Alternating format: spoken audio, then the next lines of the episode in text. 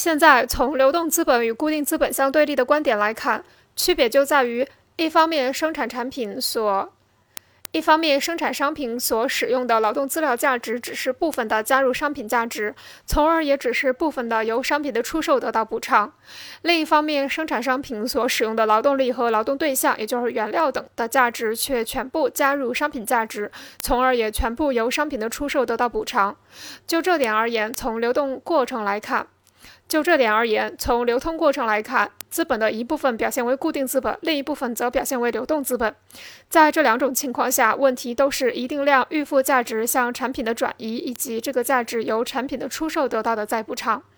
那么现在的区别只是在于，价值转移从而价值补偿是部分的、逐渐的进行呢，还是一次性进行呢？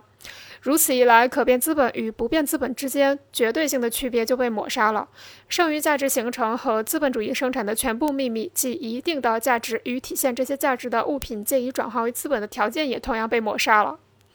资本的一切组成部分就指余下流通方式的区别，而商品流通当然只与已有的既定的价值相关。而投在工资上的资本与投在原料、半成品、辅助材料上的资本，则共有一种特别的流通方式。这样，我们就可以理解为什么资产阶级政治经济学本能地坚持亚当·斯密的做法，将不变资本和可变资本与固定资本和流动资本的范畴相混同，并且不加批判地在一个世纪中一代代沿用下去。流动资产除了投在原料、半成品、辅助材料上的那部分资本外，还包含非生产资本的流通资本，如货币。与已经生产出来的还未售出的产品及一些债权等，但并不包括投在工资上的资本。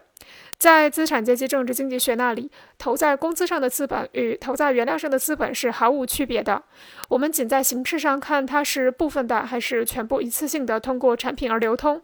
因此，当我们理解了资本主义生产的现实运动基础，也就进一步理解了资本主义剥削的现实运动基础。